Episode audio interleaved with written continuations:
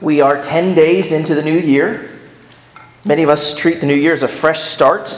Uh, and one way that this approach makes itself evident is through resolutions. I won't tell you that statistically more than half of people make, who make resolutions fail to keep them by sometime next week. Happy Monday.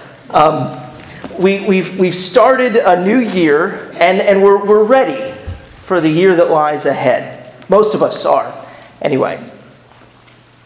Now, I, I have to confess something, and, and maybe I'm feeling the way I do uh, because I've been reading Psalm 10 all week.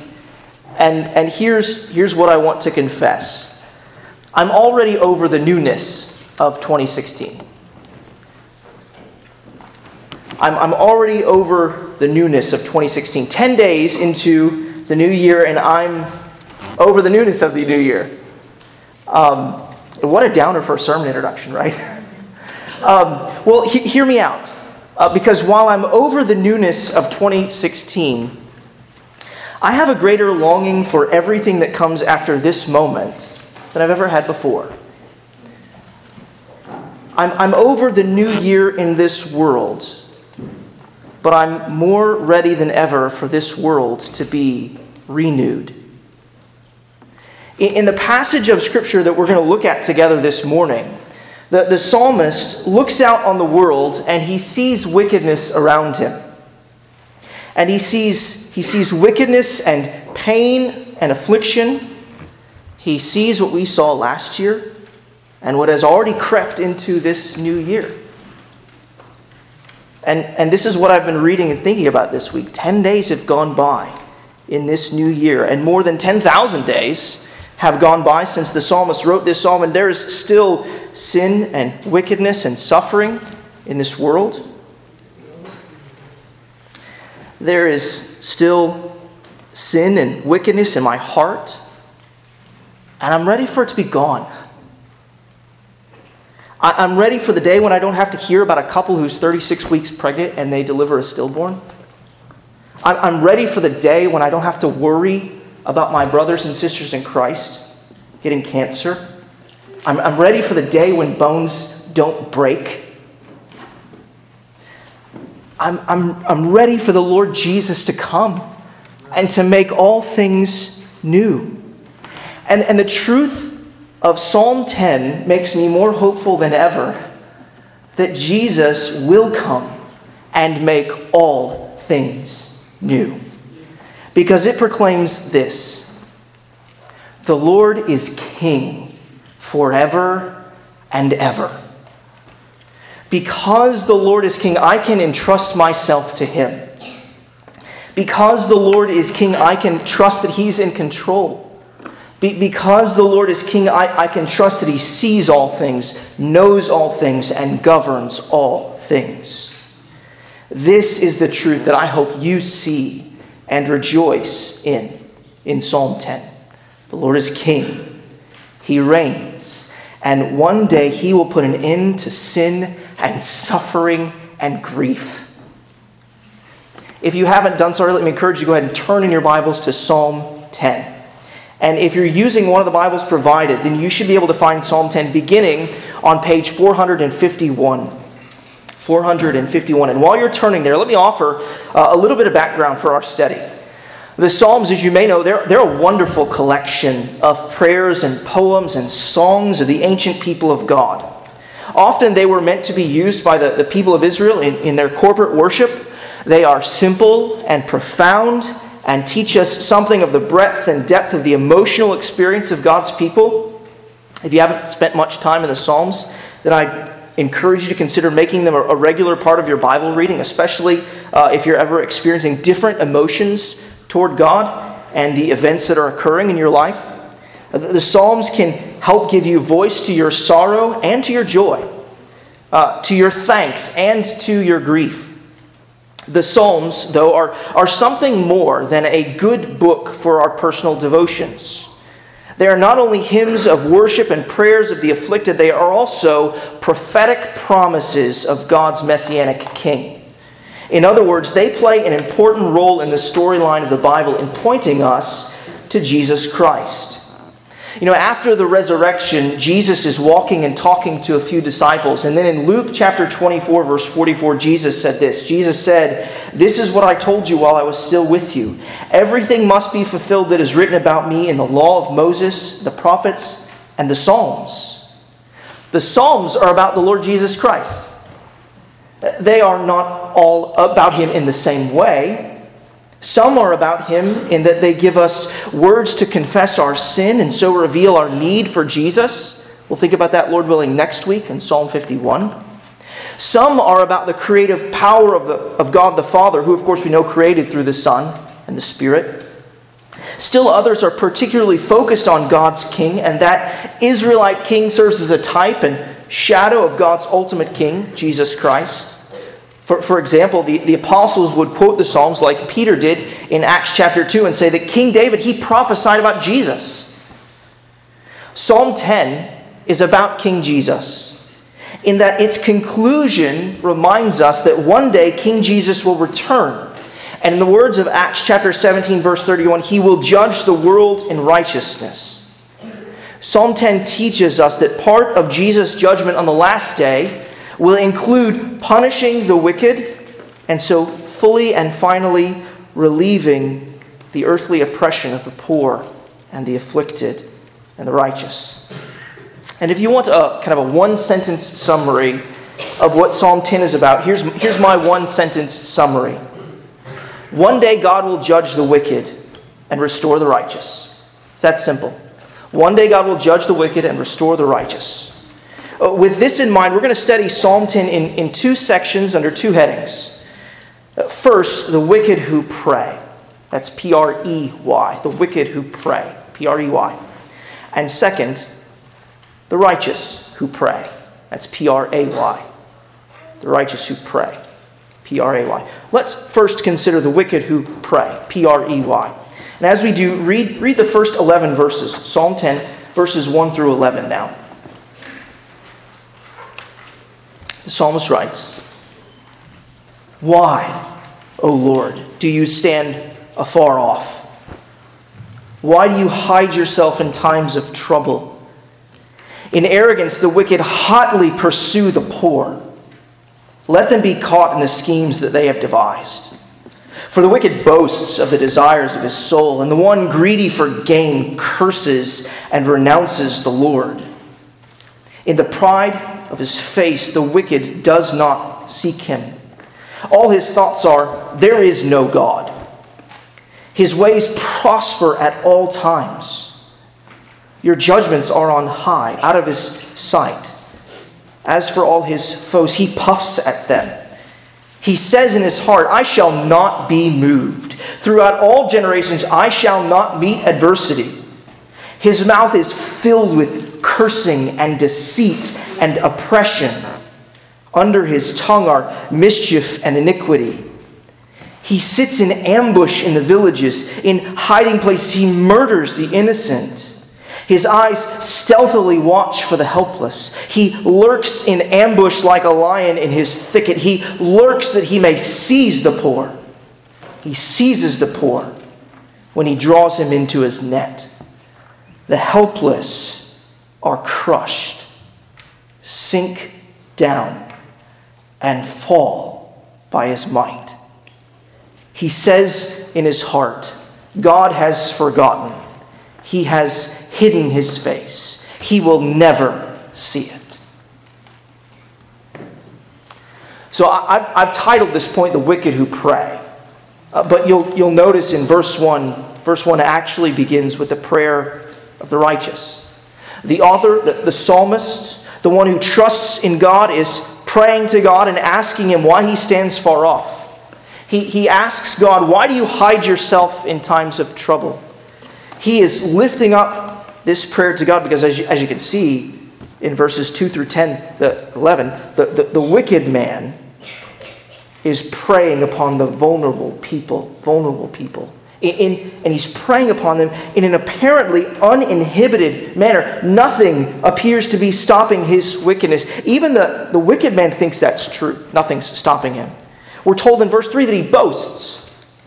We're told in verse 5 that he prospers at all times. and that he puffs at his foes. In verse 6, he even says to himself that he will not be moved. Look at the second half of verse 6 there. Notice, he says, Throughout all generations, I shall not meet adversity. In other words, nothing can stop me. For those of you who speak Twitter, his hashtag would be winning. From an earthly perspective, God appears to be totally absent while wickedness is fully and forcefully present. And this is something we can understand, isn't it? Has there been a time in your life where you've asked the question, where, where is the Lord in this situation? Where is God in this pain, in this injustice, and in this overt arrogance of wickedness? Psalm 10 and the Bible as a whole speaks to our human experience. And we need to listen. In the second half of Psalm 10, the psalmist is going to come back and he's going to answer the questions that he's raised in verse 1. We haven't made it to the second half yet. So we need to let these questions hang over us. And so feel the, the pain and the concerns of the psalmist. These concerns build from the feeling that God is not active in the current state of affairs, while the wicked is. The wicked is active. Just, just consider some of the language that the psalmist uses to characterize the deeds of the wicked. Verse 2 the wicked hotly pursue the poor. Verse 7 he curses and deceives. Verse 8 he sits in ambush in the villages and hiding places. He murders the innocent. Verse 9, he, he lurks in ambush like a lion in his thicket. He lurks that he may seize the poor. He seizes the poor when he draws him into his net. Hot pursuit cursing, deceiving, ambush, murder, seizing, drawing. The wicked man is active in deadly and dangerous ways. And did you notice who he's preying upon? He's preying upon the poor, according to verses 2 and 9. He's preying upon the innocent and the helpless, according to verse 8. Some of these poor, innocent, and helpless people are orphans according to verse 18. They have no fathers to protect them from the schemes of the wicked. The wicked are preying upon the poor, innocent, and helpless. They are preying upon the world's most vulnerable people. And sadly, from the psalmist's perspective, the wicked are successful in capturing their prey. Read verse 10 again. The helpless are crushed sink down and fall by his might. What, what would motivate such wickedness? The psalmist tells us in these verses. He mentions arrogance and boasting and pride in verses 2 through 4. Verse 3 in specific says that the wicked is greedy for gain. Didn't, didn't the Apostle Paul say in 1 Timothy chapter 6, verse 10 that the love of money is the root of all kinds of evil? Let's, let's be clear it's not money that is really motivating this wicked person, it's his own personal gain. It's what he gets from money. The wicked person is worshiping himself, he is exalting himself. That's why he's arrogant. He has set himself up above all others. That's why he boasts. He's the object of his worship. The pursuit of money is but a method for accomplishing his own exaltation, and his use and abuse of the poor, helpless, and fatherless are but an instrument for his personal investment. In some ways, we're, we're shocked by this, but we shouldn't be. Read, read verses 3 and 4 again. For the wicked boasts of the desires of his soul, and the one greedy for gain curses and renounces the Lord. In the pride of his face, the wicked does not seek him. All his thoughts are, there is no God. The wicked person is a practical atheist. He lives as though God does not live. Verse 11 takes the matter a step further. In verse 11, he says in his heart, God is forgotten. He has hidden his face. He will never see it. Perhaps when his conscience began to eat away at him and accused him of all of his wickedness, he quieted his conscience by saying to himself, God doesn't, God doesn't care see. Friends, do you really think that? I, I mean, with regard to you, with what you do, do you think that God does not care or see? Added to all of his wickedness is this subtle attack on God's character and glory. Do you notice that there? That's what this is in verse 11. God has forgotten, he's hid his face, you'll never see it. This assertion protests that God does not see all things, nor does God care about all wickedness, injustice, and sin.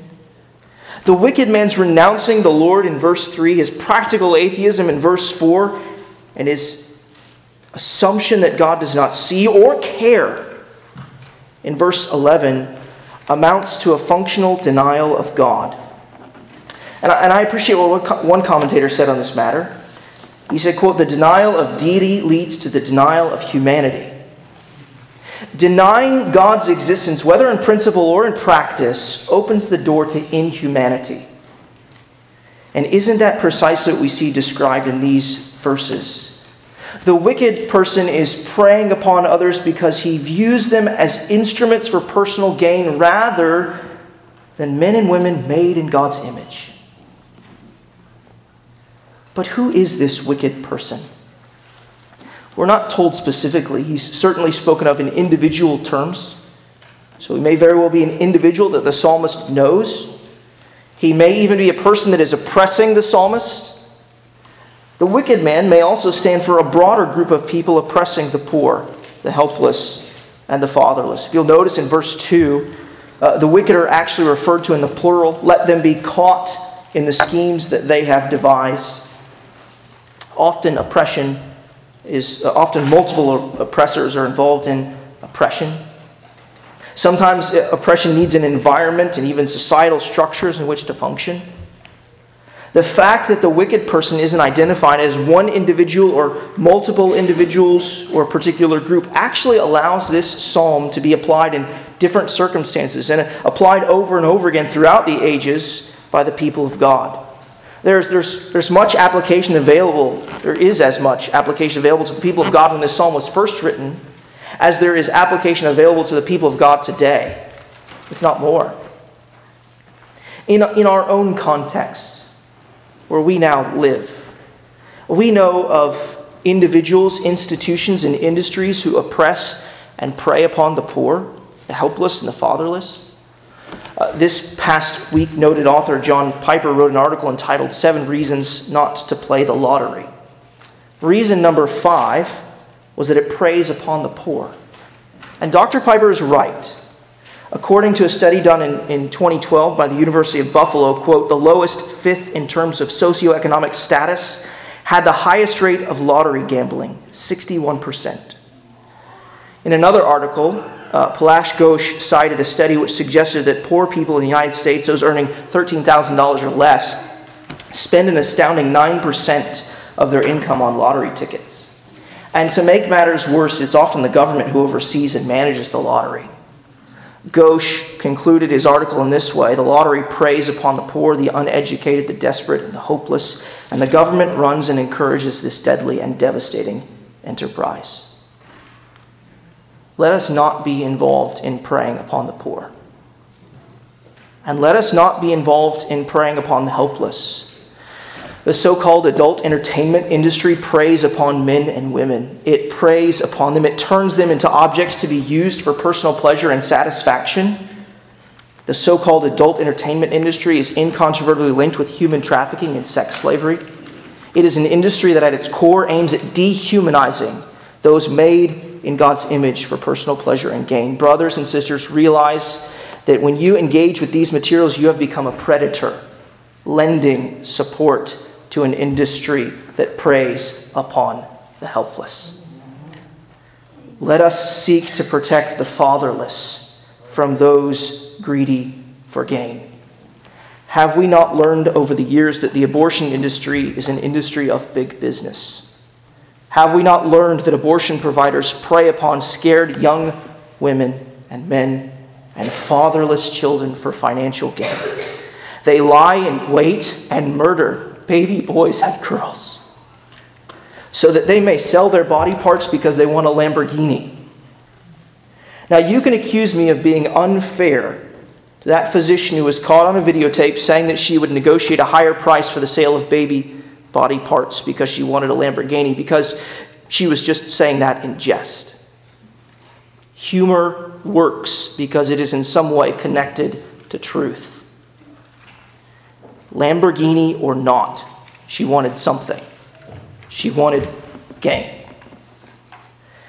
And before we self righteously look down and distance ourselves from those involved in these various predatory institutions, let us be quick to realize that we have done precisely the same thing. We too are the wicked that this psalm speaks about. When we sin, we renounce the Lord and live as if there is no God. We throw off his law, his rule, and his reign, and we pursue a life of gain. We dehumanize those made in God's image if we view them as a mere economic unit.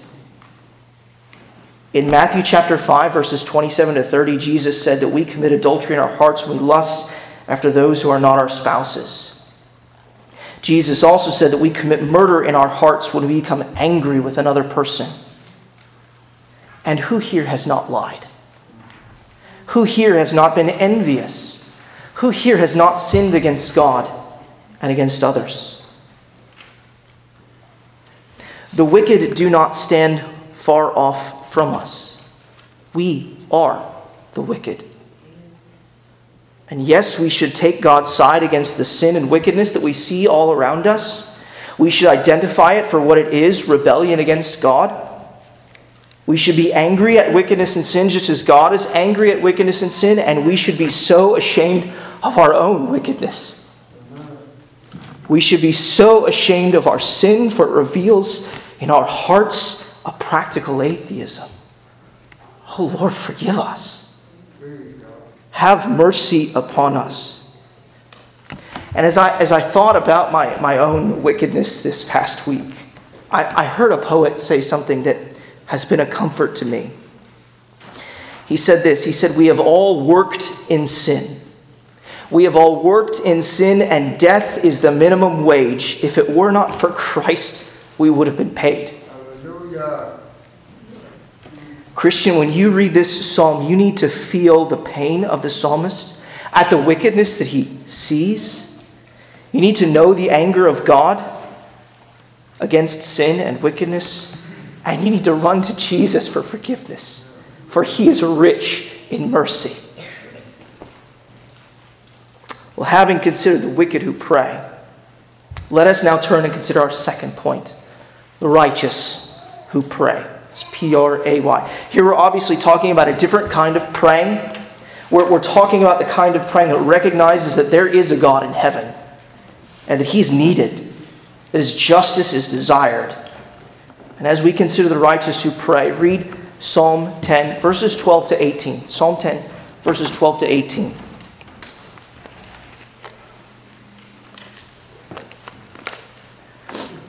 Arise, O Lord. O God, lift up your hand. Forget not the afflicted. Why does the wicked renounce God and say in his heart, You will not call to account? But you do see for you note mischief and vexation, that you may take it into your hands. To you, the helpless commits himself. You have been the helper of the fatherless. Break the arm of the wicked and evildoer. Call his wickedness to account till you find none. The Lord is king forever and ever the nations perish from his land. O Lord, you hear the desire of the afflicted. You will strengthen their heart. You will incline your ear to do justice to the fatherless and the oppressed, so that man who is of the earth may strike terror no more. So, the problem of the first half of Psalm 10 was that while the psalmist saw great wickedness before his eyes, he could not see the Lord in the midst of it. In, in verse 1, he asked why the Lord stood far off and why he hid himself in times of trouble. This wasn't an accusation against God, it was a sincere question. From the perspective of the psalmist, the Lord was seated on the throne, but that was the problem from his perspective. The Lord was seated while the wicked were up and moving. Finally, a full throated request for the Lord to arise and do something, for the Lord to assert himself in the midst of this scene, emerges in verse 12. This request for the Lord to arise has already appeared three times in the Psalter in Psalms 3, 7, and 9. Psalm 9 might be the most illuminating for our purposes. In Psalm 9, King David called for the Lord to arise and to judge the nations. He was calling for a just defense that had not yet come. And that's what we're reading about here in Psalm 10. The wicked are unjustly oppressing and afflicting the poor, the helpless, and the fatherless, but God seems absent. And verse 12 contains the central petition of the psalm, and it is essentially a petition to remember the afflicted. Asking God to arise and to remember, or in the words of verse 12, not to forget the afflicted, does not mean the psalmist thinks God has forgotten. It's not as though he believes the Lord's memory is fading. No, when the writers of Scripture call God to remember, they're calling God to act on behalf of his people on the basis of his character and his promises. That is why this call for God to arise and this call for God not to forget the afflicted go hand in hand. This is the psalmist's petition to God to arise and remember. But what does that mean? Well, he actually works out what he means by that in the verses that follow. It's almost as if the psalmist kind of pauses his prayer, kind of changes his prayer for a moment. He looks at the situation, knows that God needs to act, and then he preaches the truth to himself about God. Petitions give way to proclamations of truth. Sometimes this is what we need to do in our prayers pause remember the truth, and pray the truth back to God. That's exactly what our brother Curtis helped us do uh, earlier in the service, praying the truth about God back to God. Look at verses 13 and 14 again. Notice the pattern. He states what's going on, and that he prays the truth about God back to God. In verse 13, the psalmist identifies the wicked's erroneous disposition that God does not see the wicked. And then in in, in verse 14, the psalmist preaches the truth to himself and says, But you do see. He, he recognizes that the Lord is seated on the throne and that he is seeing all that is going on. Instead of, of calling God to remember, now the psalmist is actually doing some remembering himself. Perhaps for a moment he had forgotten that the Lord sees. This, this happens to us too, doesn't it? We sometimes momentarily forget the truth about God when we are burdened by sin's heavy load. We sometimes momentarily forget the truth about God when wickedness appears to be chaotically running and ruining the world, apparently unchecked. The psalmist says that the Lord sees. And what does he say the Lord sees? He says that the Lord sees mischief and vexation caused by the wicked. And then there's that, that wonderful little word that in the middle of verse 14. That's a purpose statement. The Lord sees that he may take the matter into his hands. It may feel as though the Lord is standing far off, but he's actually watching closely. The Lord is watching this wickedness with purpose so that he may judge it. The delay of God's judgment upon the wicked may feel unbearable. And perhaps that is why the psalmist continues in verse 14 by saying, To you, the helpless commits himself. You've been the helper of the fatherless. This is what the people of God do when oppressed. They commit themselves to God. What, what did Peter say about Jesus in 1 Peter chapter 2, verse 23? He said this When Jesus was reviled, he did not revile in return. When he suffered, he did not threaten, but continued entrusting himself to him who judges justly. Jesus entrusted himself to the Father to the point of death and through death. Later on in 1 Peter, Peter's actually going to bring this thought full circle.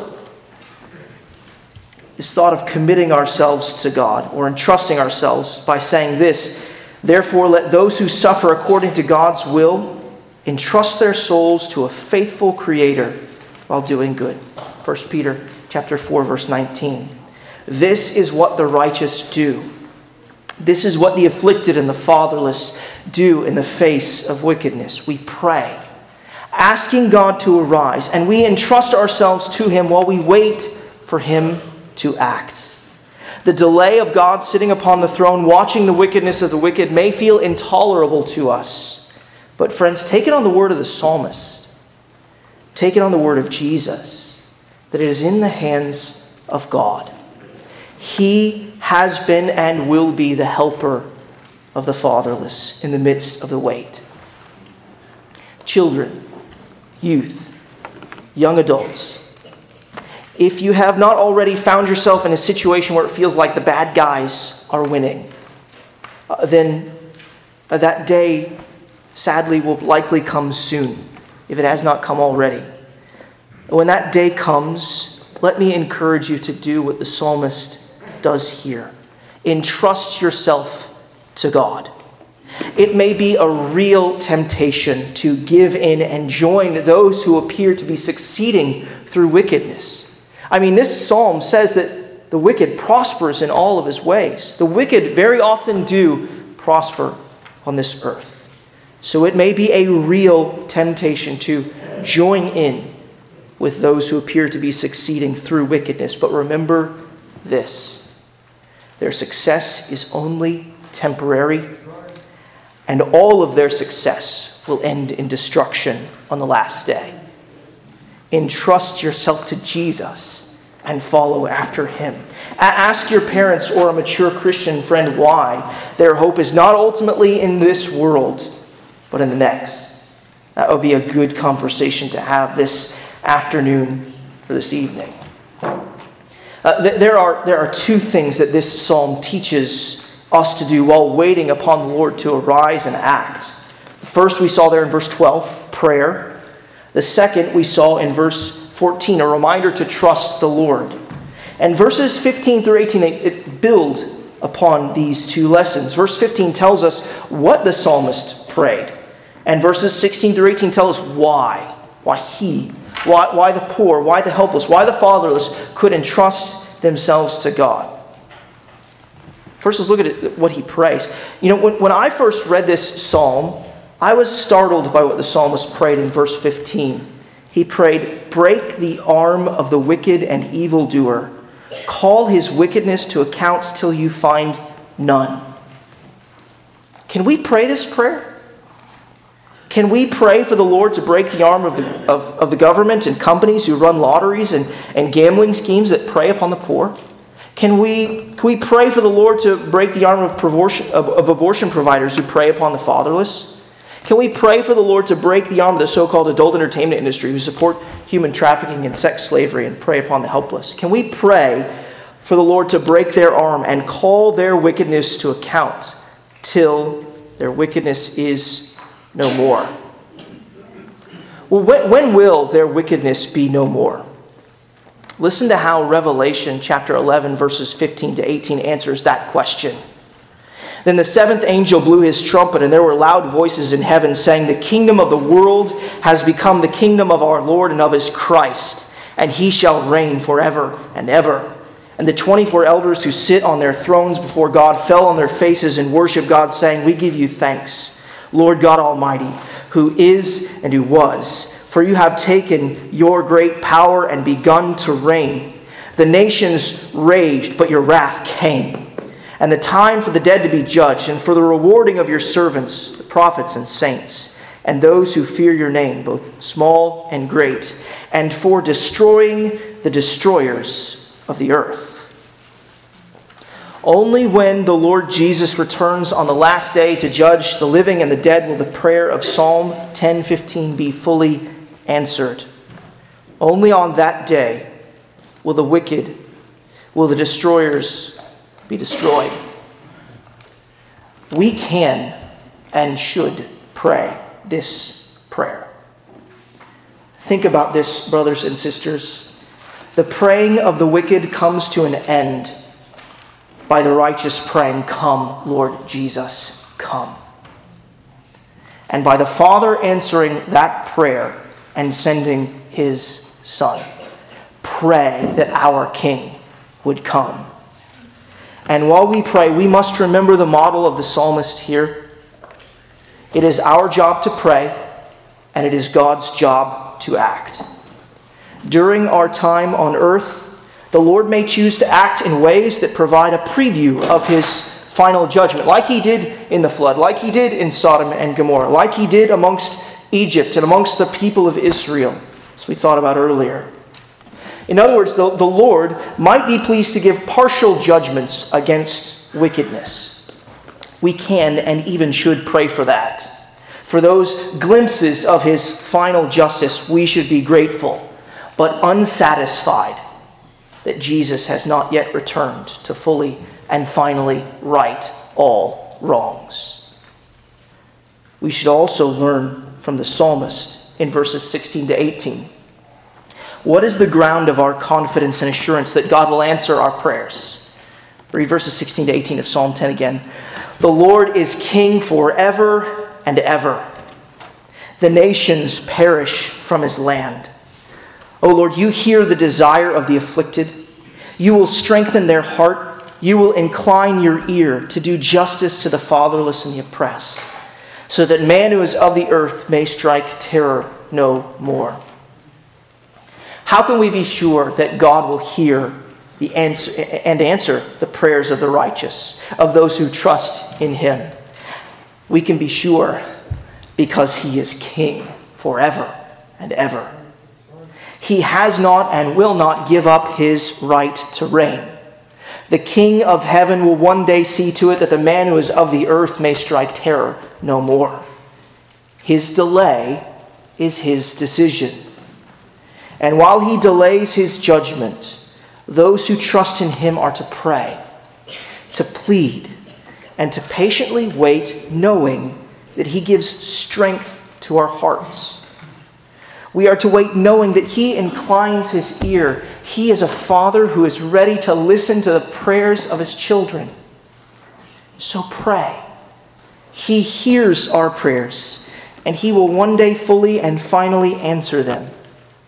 God's decision to delay also opens the door for repentance. Friends, we all need to repent of our wickedness and come to God for mercy and forgiveness. Friends, the Bible and Psalm 10 teaches us that the wickedness of the wicked will come to an end because God will call his wickedness to account. This psalm presents us with a choice we either renounce God, verse 13, or we commit ourselves to God, verse 14. Friend, where do you stand with God?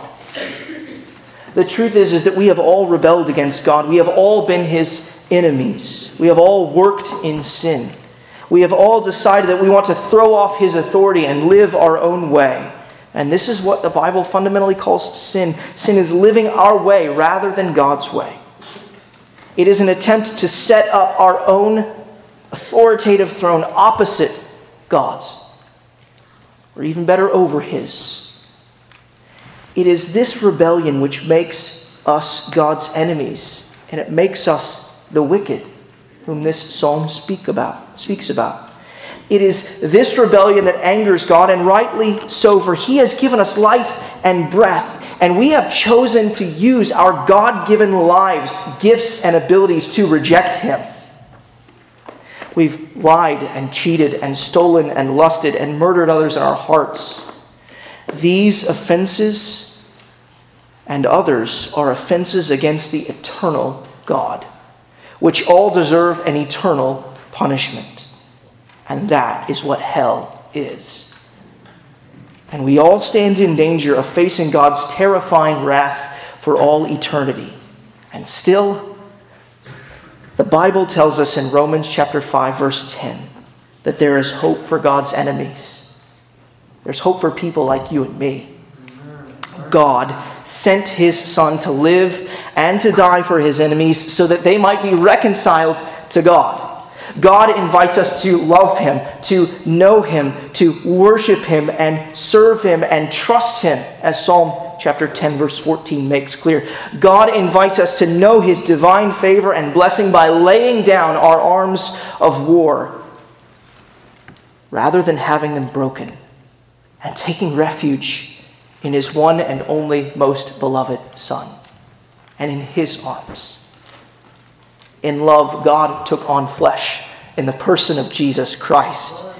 Jesus was fully God and fully man, and he lived the life that we have not the life of perfect obedience and love toward God the Father. He never preyed upon the poor, the helpless, the weak. His life was completely absent of all wickedness and sin, and unlike us, every thought of Jesus, every word and deed of his was righteous. And yet Jesus died.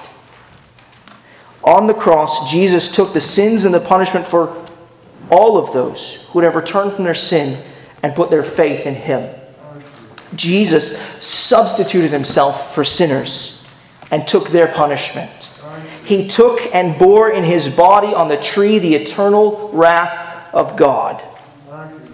And three days later, God raised Jesus from the dead, vindicating him and proving to us all that his life and death on behalf of repenting sinners was acceptable in God's sight and accepted by him. Friend, Jesus says to you, do not have your arms broken on the last day. I have stretched out my arms for you so that you might be received into heaven. Friend, come to the Lord Jesus in faith. Come avoid the terror of God's wrath and know God's eternal blessing and favor. Turn from your sins and place your faith in the Lord Jesus Christ. If you want to know more about what it means to come to the Lord Jesus, uh, then please come and find me at the door after the service. Talk with a friend or family member that you came here with this morning. There's, there's nothing more important that you can think about than what it means to take refuge in the Lord Jesus Christ. We should conclude. I, I began this sermon by confessing to you that while I'm, I'm over the new year, I'm more confident and expectant than ever. I'm, I'm over the new year in this world, and I am ready for this world to be renewed. Psalm 10 is such a help to me, and, and I hope to you too. For it tells us how we can live in a world filled with wickedness. We can live entrusting ourselves to God because He is the King who reigns and who is coming to make all things new. So, brothers and sisters, while the wicked prey, let us trust and pray. Come, Lord Jesus, come. Let's pray together.